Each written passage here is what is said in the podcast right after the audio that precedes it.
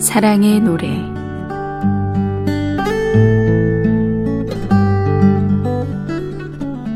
시편 45편 고라 자손의 마스길 사랑의 노래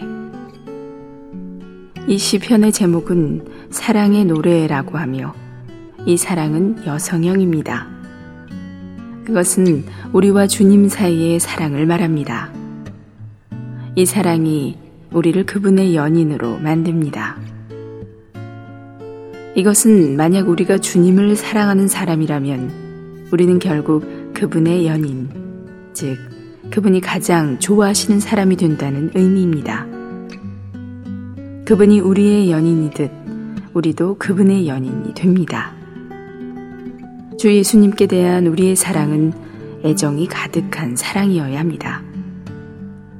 84년 동안 결혼을 하지 않고 혼자 살았던 다비는 그러한 애정이 가득한 사랑을 가졌습니다. 그의 노년의 어느 날 밤, 그는 홀로 호텔에 머물고 있었습니다. 잠자기 전에 그는 주여, 여전히 당신을 사랑합니다. 라고 기도했습니다.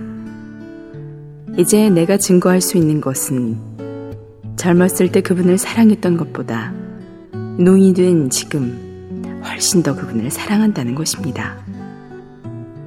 기도 중에 나는 그분께 주 예수여 당신을 사랑합니다. 라고 말했습니다.